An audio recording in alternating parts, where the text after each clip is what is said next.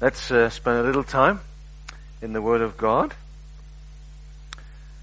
as is our pleasure and privilege, as we continue our sojourn in the, the little Old Testament prophecy of Jonah.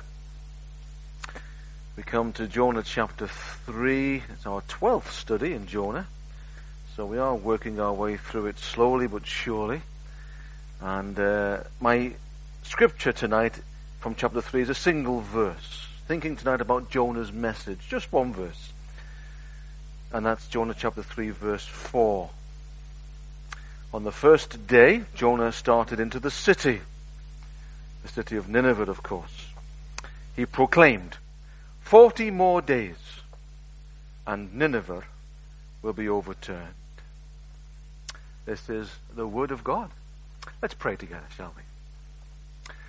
Almighty God, our loving Heavenly Father, we thank you for the testimonies that we have heard this evening. They are reminders to us that our God is a great God and is a God who is at work. Even in this country of ours, many have given this country up. But Lord, you haven't. Hallelujah. And we thank you for testimonies of how you have and are transforming lives by the power of the gospel of the Lord Jesus Christ. And we thank you, Father, that you are still in the business of saving souls, changing lives, uh, bringing people from darkness into light, from death into life. This is our God.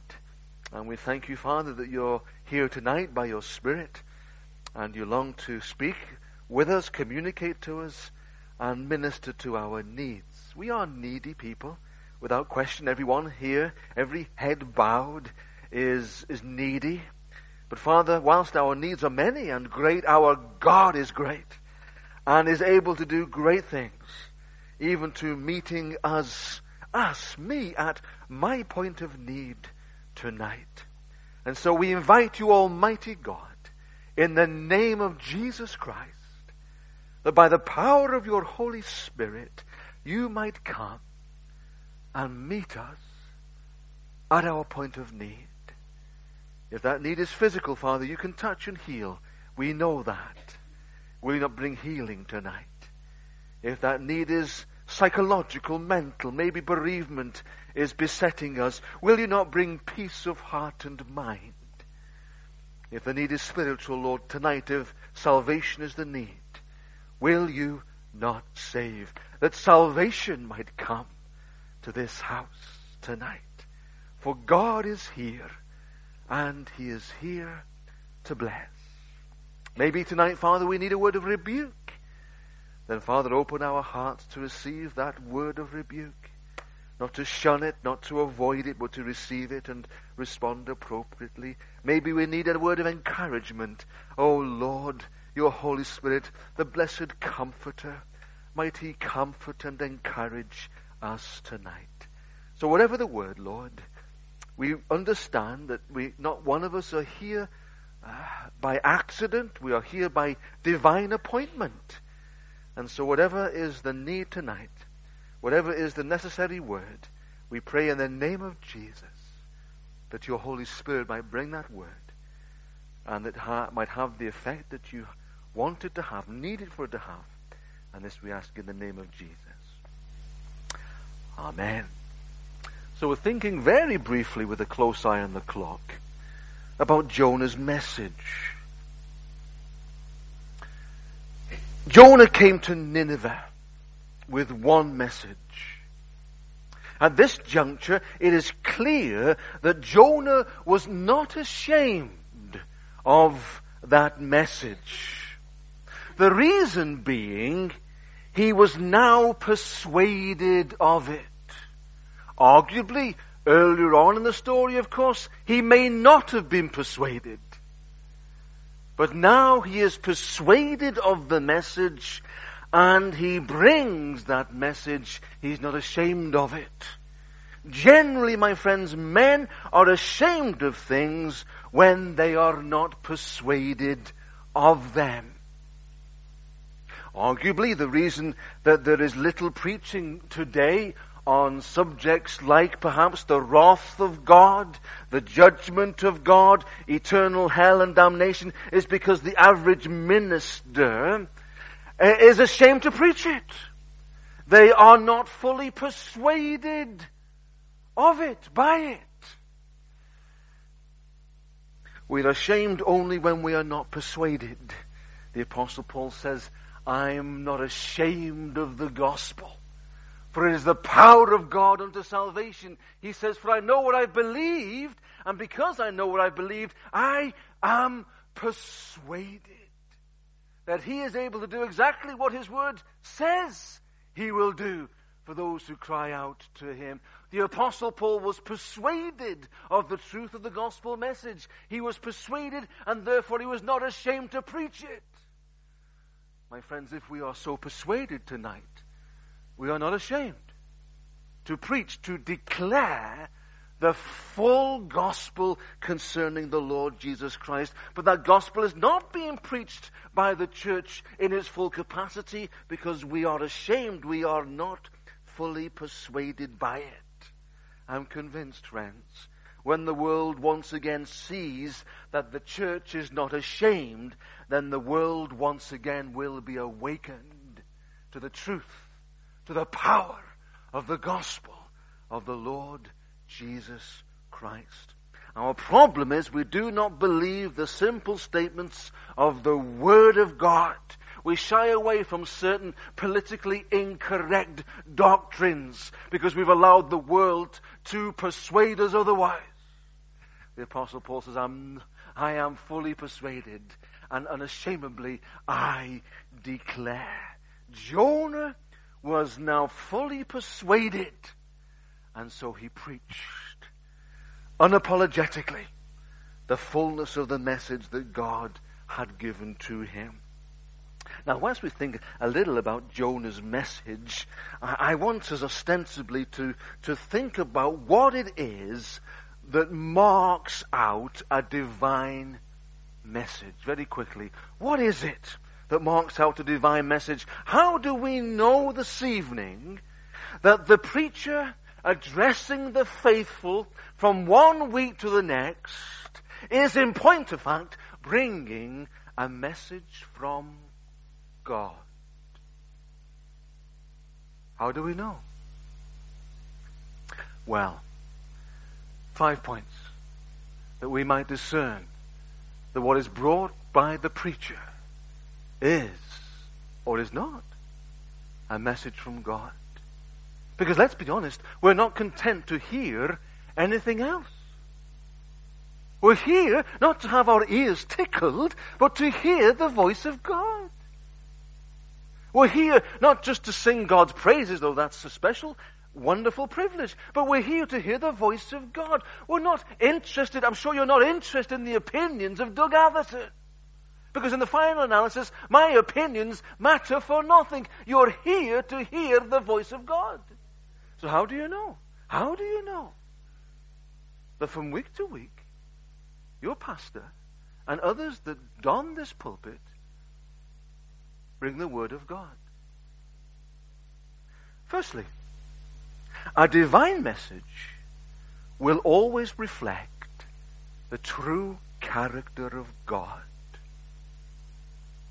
A divine message will always reflect the true character of God. We are told that the, that the God of the Bible is a God of wrath, a God of justice, and a God of holiness.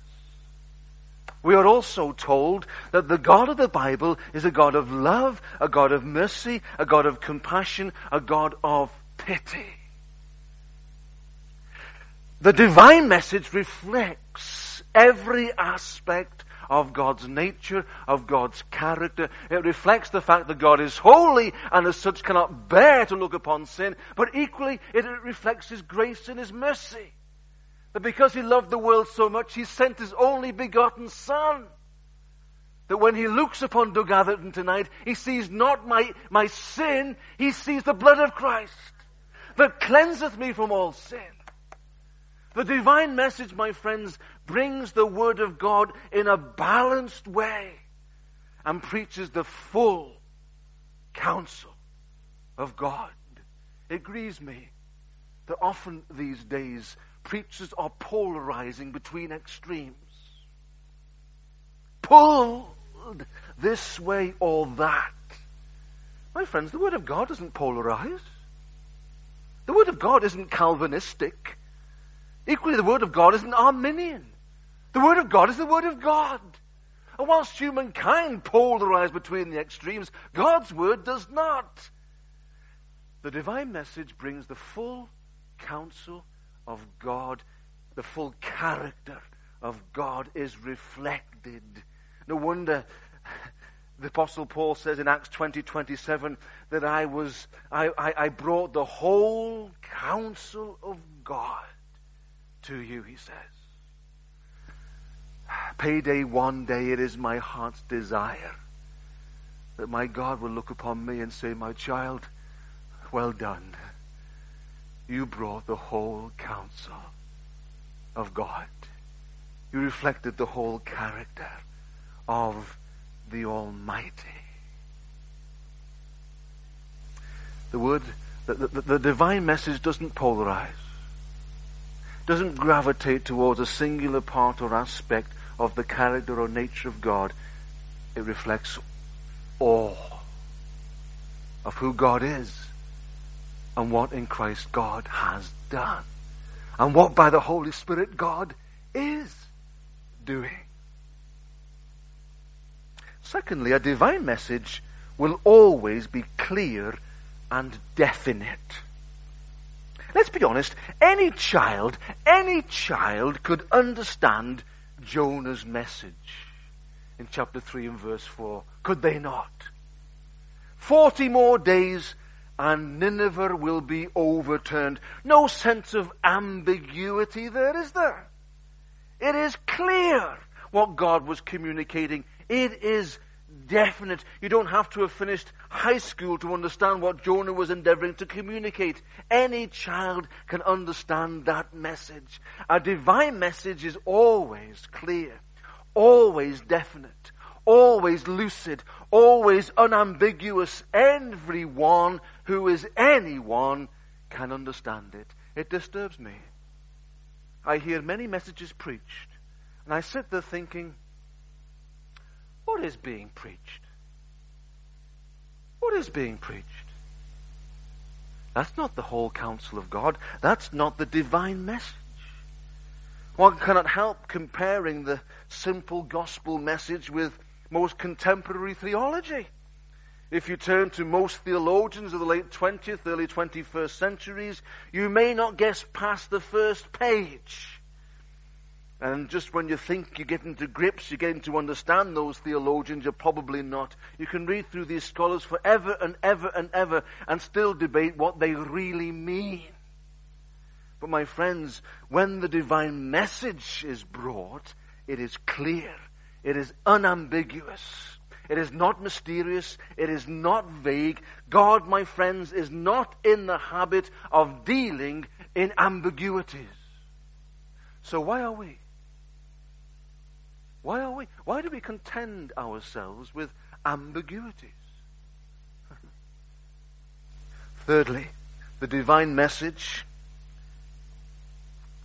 It calls attention, sorry, the mark of a divine message is that it calls attention to the message and not the messenger. The third mark of a divine message is it calls attention to the message and not the messenger. Jonah did not call attention to himself. He made men see God. How do you know that, Pastor, you're thinking? Well, notice how the people responded. That's, the passage says in verse 5 that the people believed God. Isn't that interesting? It could have said the people believed Jonah. But it doesn't. It says the people of Nineveh believed God. Because the message he brought did not bring attention to himself, it brought attention to the one who sent him. It brought attention to God. The chief function of the Holy Spirit, my friends, is to point men to Jesus Christ. And so if men and women are donning pulpits and lecterns up and down this land, bringing attention to themselves, then they are not anointed by the Holy Spirit. That sounds harsh, I grant you. But that's the reality of it. Oh, I hear many people say, oh, oh, he was a wonderful, she was a wonderful, wonderful preacher. And they go on to articulate how wonderful the preacher was. That's nice to hear, of course, but at some point I'm hoping to hear how wonderful the message was. But often the message doesn't come into it. Oh, he was wonderful. He was articulate. Oh, he was funny. He was witty. He was theologically sound. He was this, that, and the other. And I'm thinking, wow, but what about the message? Was Jesus exalted? Was the kingdom of God affected? Too often these days it's all about personalities, isn't it? I hear of Christians going to conferences because of personalities. They're not expecting to, for God to turn up. They, they, they got some great convention speaker coming. That, that sends them there. What's that all about? Consumed with mere human personality. My friends, if it's a divine message, then the message points to the Almighty God and not to the messenger. It would grieve my heart if after I have preached, people are talking more about Pastor Doug Atherton than they are of my risen Savior. That would grieve my heart. That would mean I've missed the mark. It mean I've not been anointed by the Holy Spirit. This is why the Holy Spirit is the only perfect preacher. Ah, they say George Whitefield was the greatest orator that ever walked the earth. Perhaps. They say that Martyn Lloyd-Jones was a wonderful preacher. Certainly was. In more recent times, R.T. Kendall of Westminster Chapel, London, brilliant academic orator, preacher of the word. Yes, he was. But my friends, the best preacher is the Holy Spirit. Because the Holy Spirit always unequivocally, without any question of ambiguity, points to Jesus. If you leave here tonight thinking about anyone but Jesus, then it's not a divine message. Not a divine message. Fourthly, the fourth mark of a divine message is that it is authoritative. Authoritative not because it's learned, because it's academic, because it's theological. Authoritative because it definitely comes from beyond. Authoritative because its origin doesn't come from this earth, it comes from heaven. That's a divine message, a message that comes from heaven. One problem people in the world have today is that they don't really believe that the church is speaking the Word of God. That's the problem the world has. The, the world thinks we're simply articulating human opinion. And more often than not, we are. We are. And we wonder why we're not attracting the world. We will never attract the world with our opinions. We might win the arguments, friends, and often we do, but we lose the war. No, my friends, the world, the world is longing to hear a divine message, the origin of which comes from beyond. It comes from heaven, right from heaven. Yes, through a human instrument often, because God has, has, has ordained to use the foolishness of preaching. But nevertheless, it comes from heaven through a human instrument to our hearts. Oh, how the church has cowered to the times. Oh, how the church has capitulated to the trend of the age, even to the secular spirit of the day. And we wonder why the world won't come to listen what we've got to say.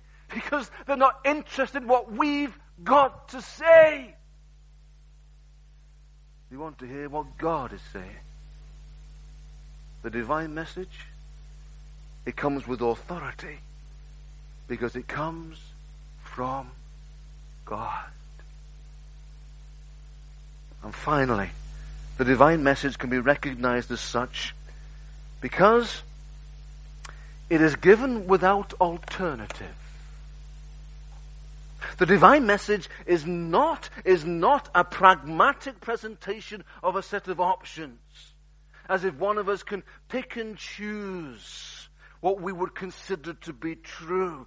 The divine message is given without alternative because it is the divine message, because it is the truth, singular, not truths, plural. This is why Peter said to the Sadducees in Acts 4 verse 12, salvation is found in no one else. For there is no other name under heaven given to men by which we must be saved. Do you believe that? That's the divine message. We are weak Christians indeed, brethren, when we do not know how to answer someone who asks us, perhaps, will the Buddhist be saved if he is sincere? Weak indeed.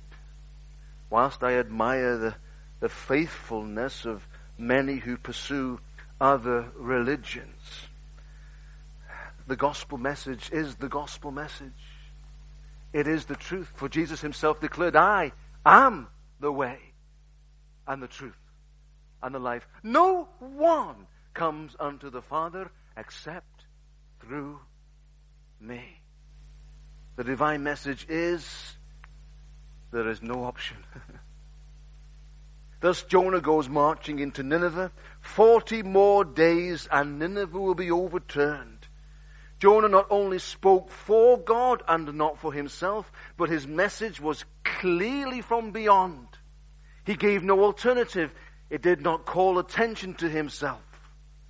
And we understand, don't we, as we've already said, that the people, the Ninevites, believed God.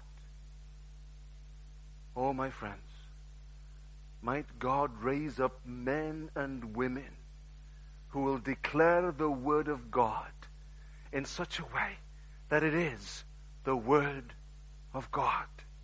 It is the divine message. So, how can we, how do we understand that the message the pre- preacher brings to the faithful from one week to the next is, in fact, a message from God? Well, it always reflects the character of God. It's clear and it is definite. It calls attention to the messenger, not the messenger, the message to, to the one who sent it to God. Doesn't call attention to the messenger. It's authoritative because it comes from above. And friends, it is given without alternative. This is the message that Jonah brought. Should we be surprised, therefore, of the result? I'll be honest, whenever I read Jonah, I'm somewhat surprised. It seems that the whole city reacted in incredible repentance. And what was, let's honest, let's be honest, a pretty boring message, really. Not really engaging, not not really entertaining, not not really theological. Not, it's just a pretty average sermon, really. And yet, the whole city turned to God. We shouldn't be surprised, however, if it's the divine message, then God has made his promise to us, hasn't he? My word will not return unto me void. Really, Lord? Really. But will accomplish all that I have purposed for it. My friends, if the message is a divine message, then we should not be surprised that this time next week we'll have to queue to get in. Ah, you're sat there thinking, that won't happen, Pastor. Won't it? Can't it? It's the Word of God. Jonah brought the Word of God. And the entire city responded. My friends, if Trachlan hears the Word of God. God has promised us by covenant promise. This word will not return unto me void, but will accomplish all that I've purposed for it. What is the purpose of God's word? To tickle the ears of the faithful from week to week? No. What is the purpose of God's Word? To make us feel happy by the time we go home at, at, at uh, 7.30, God willing? No. What is the purpose of God's Word? To transform lives. To save the lost. To redeem our community of Tratlan for the sake of His kingdom. For He says, I will build my church and the gates of Hades will not prevail against it. But how, Lord? How, Lord? Well, if the word of God is preached, if the divine message is brought, I promise you, I promise you, it will not return unto me void. By this really challenges the very core of my being when I reflect from Sunday to Sunday upon what I preach and why I preached it. It challenges the very core of my being. Father, why are we not full? What happened to your word? Doesn't it challenge you? Well, maybe it's just my problem because I'm the preacher.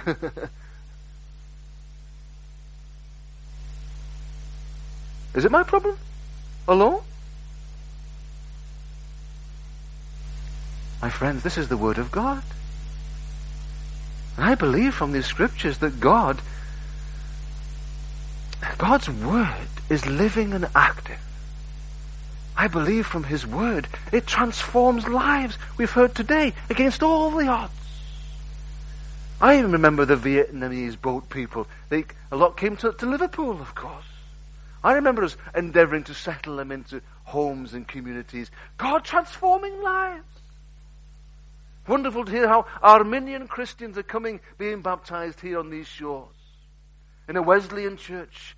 Ah, John Wesley would be thrilled, wouldn't he? To hear that one of his chapels is still evangelical. he would be shocked to hear otherwise. He would turn in his grave to think that a Wesleyan chapel could be considered as anything but evangelical. But ah, times have changed. But the Word of God, my friends, hasn't changed. And the very same Word that was transforming lives in the first century AD, the very same Word that brought revival to our nation on many occasions in the, in the 16th century Reformation, the 17th century, 18th century, 19th century, 20th century. What about the 21st century, Lord? We haven't had anything in the 21st century. Little snippets here and there. We hear of what God is doing in the southeast amongst the Pentecostals. Uh, uh, but, but what about here? Well, God has promised us. My word, the divine message, will not return unto me void. So I have to reflect, don't I, on last Sunday's message, thinking, was I in the flesh? Was Doug Atherton in the flesh? Was I grieving the Holy Spirit? Had I missed what the Holy Spirit was saying to the church? Am I harboring sin in my life? Am I an obstacle to the move of the Spirit and the power of God? What happened to that message? Boy, brings me to my knees on a Monday morning.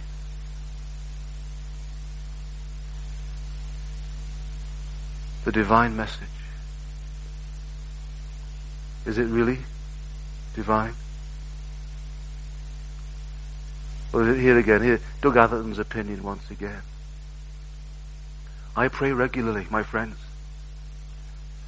Not out of false humility, but out of sheer conviction, Father, if I am not the one to bring your message to this people and to the people and community of Tratlan, you must remove me. You must remove me. You must bring the man, the woman of God. Because time is too short to mess around. Isn't it? It's too short for me to to, to, to simply maintain a job, if this was just my job, God have mercy. Ah, there are many in pulpits in these days because it's a job. Offers an element of security. God have mercy on us. God have mercy on me. Is it just a job? God has promised us. My word. This divine message. It will accomplish what I have purposed for it. So I'm looking around thinking, Father, where's the hiatus? Is it me?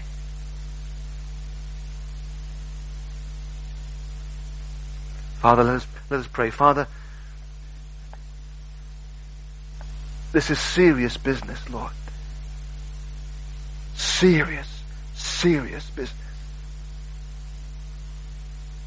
We're talking about the proclamation of the Word of God. The divine message.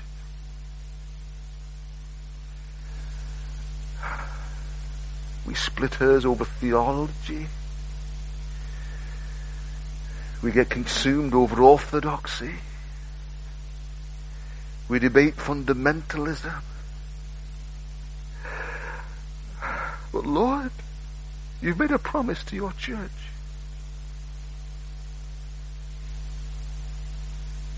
Show us, Father, where the blockage is.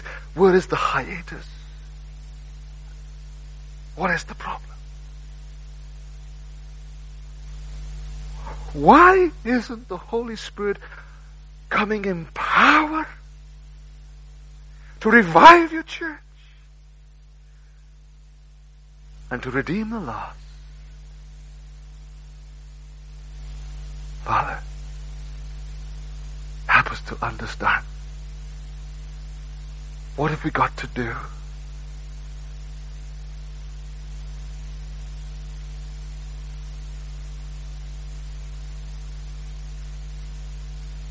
What do we need as a church? We need Jesus. We need the power of the Holy Spirit. Help us, Lord, we pray, to get back to the Word of God. Friends, let's respond to God's Word.